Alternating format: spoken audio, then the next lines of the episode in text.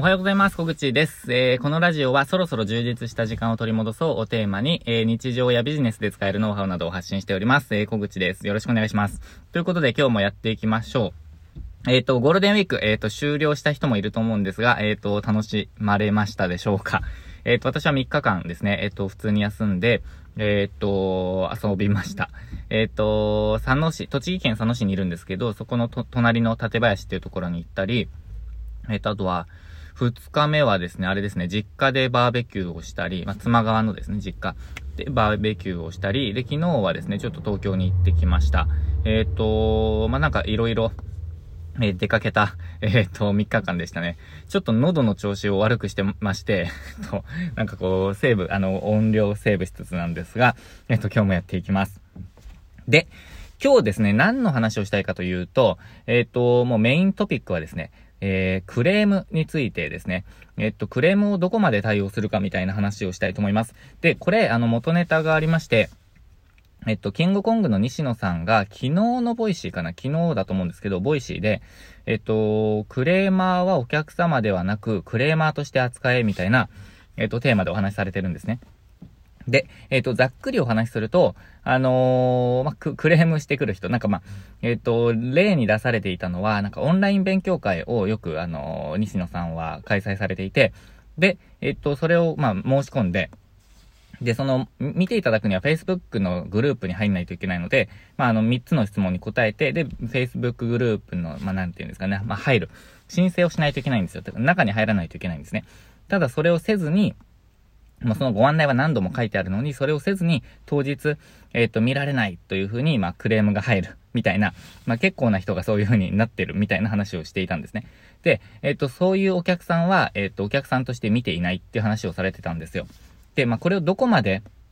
えっと、どこで線引きするかっていうのは人によってスタンスが違うと思うんですけど、えっと、私も、あの、そういう、なんていうんですかね、えっと、線引きはもう絶対に必要だと思っていて、これ以前ですね、えっ、と、ラジオとかブログで、えっ、と、クレーム対応についての、あのー、まあ、トピックでちょっとお話ししたり伝えたときに、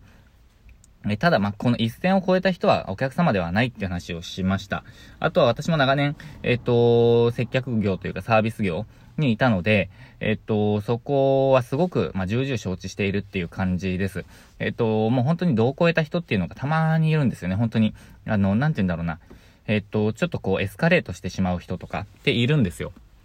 で、ある程度のところで、えっと、なんて言うんだろうな、こう、ば、ばさっと切らないといけないですよね、これ。えっと、で、そうしないと、あの、社員の、えっと、まあ、リソースも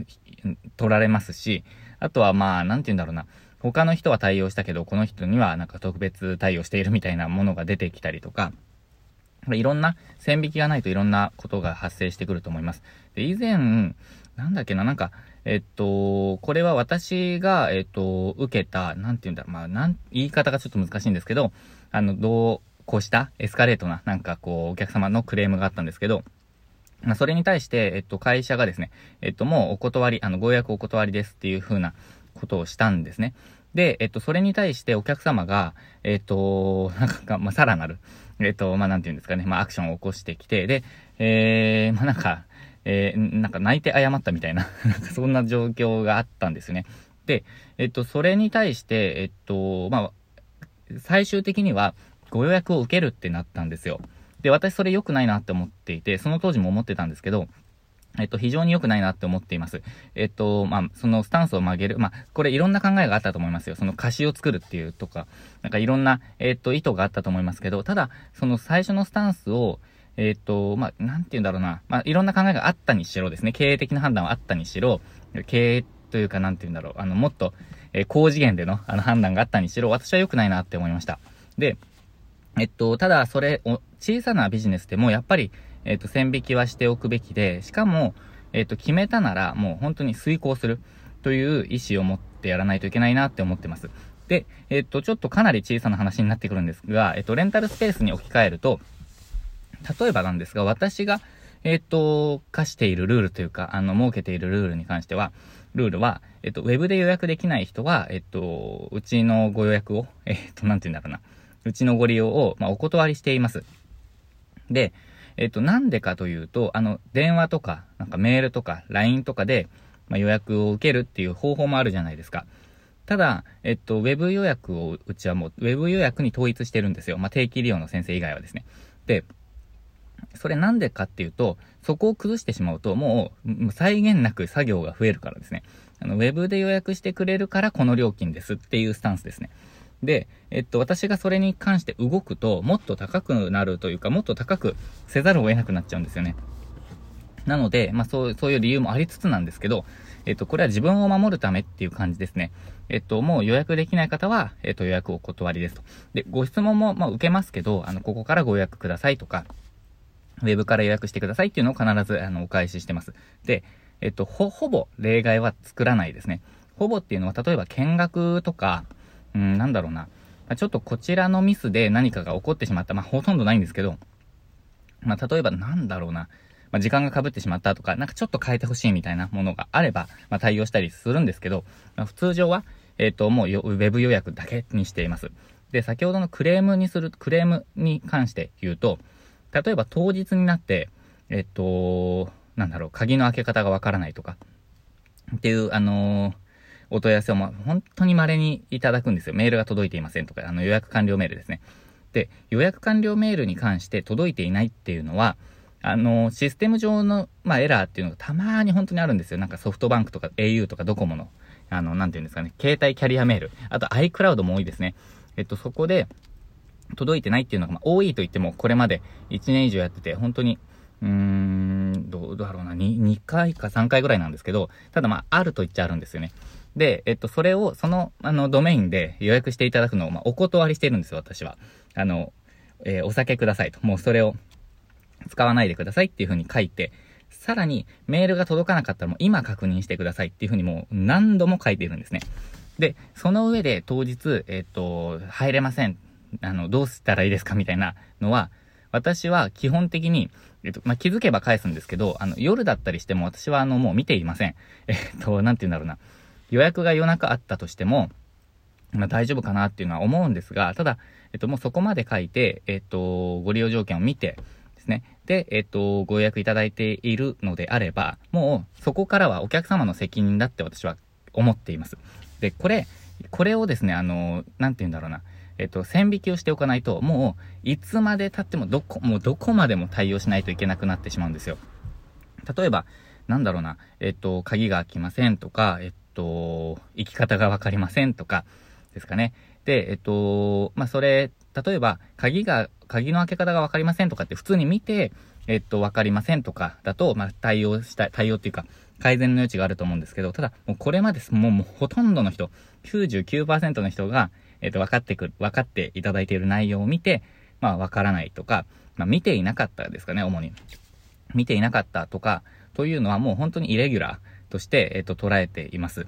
で、まあ、そこから改善の余地はあるかなっていうのは、ま必ず考えるんですが、ただですね、そこは、えっと、本当にクレームみたいな、えっと、状況と、だったりとか、もう本当に、えっと、通常の感覚ではないなって私が、自分自身が判断したら、もう、えっと、対応はそこそこにですね、えっと、ありがとうございましたとお伝えしても終了ですね。えっと、ここで、えっと、時間を割く必要はないなと思ってます。まあ、後処理、事後処理だけ、えっと、ちゃんとして、まあ、あの、こちらの、えっと、まあ、なんて言うんだろうな。うん、まあ、力不足というか、えー、ご希望に、ご期待にお答えすることはできそうにないので、えっ、と、まあ、今後のご利用はお断りしますとか、まあ、あの、なんて言うんだろうな、まあ、ご予約いただかない方がいいと思いますみたいなことを返すと思います。まあ、ほとんどこれまでなくて、2回ぐらいかな。2回ぐらい、あの、もうご予約お断りっていうのは発生してますけど、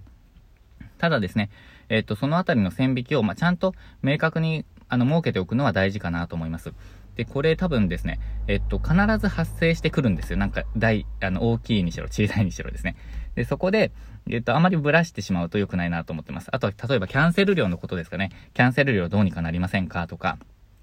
で、例えば事前に、えっ、と、ご相談いただいて本当に予約間違えちゃいましたとか、もう本当に予定が入ってしまってとかっていうお客様には対応したりします。あの、変更したりするんですけど、ただ、なんかこう、なんて言うんですかね、えっ、と、無断キャンセルだったりとか、えー、分かっているのに無視とか、というのはもう絶対に、えっ、と、対応してもらいます。あの、もうお支払いいただくまで、えっ、と、もうずっと、えっ、と、コンタクトを取り続けます。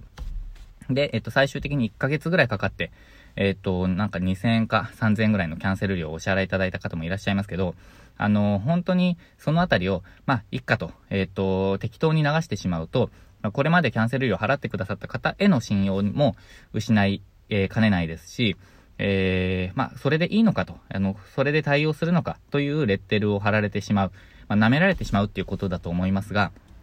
簡単に言うと。ただ、えっ、ー、と、そういうところは、まあ、きっちりやった方が、まあ、運営上はいいんじゃないかなと思っています。で、ここ、ちょっとこう、なんて言うんだろうな、あの、きつすぎるんじゃないかとか、性格が悪いんじゃないかとか、うん、なんか、えー、まあ、耳っちい的な、ななんて言うんだろう、その1000円とかを、えっ、ー、と、キャンセル料としてもらうために、もうその時間をかけるっていうのが、まあ、無駄じゃないですか。ただ、そこはちょっとなんて言うんだろうな、こう価値基準っていうか判断基準が違うって感じですかね。えっ、ー、と、ルールを設けた以上やる。えっ、ー、と、そこをちゃんと、えっ、と、まあ、うん、線引きをちゃんと、あの、持っておくのは大切かなと、運営上大切かなと思っておりますと。そんな感じでした。なので、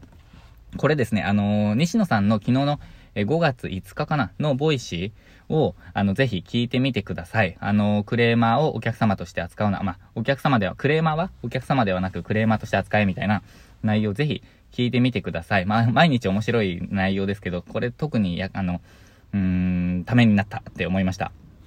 ということで、ちょっと、えっ、ー、と、西野さんの方聞いていただくことをですね、前提にしましたけど、えー、ぜひぜひ、えっ、ー、と、これからの運営をしていく人に、え役立てばなと思いまして、えこのお話をさせていただきました。ということで、え今日も最後までご視聴いただきましてありがとうございました。今日もチャレンジしていきましょう。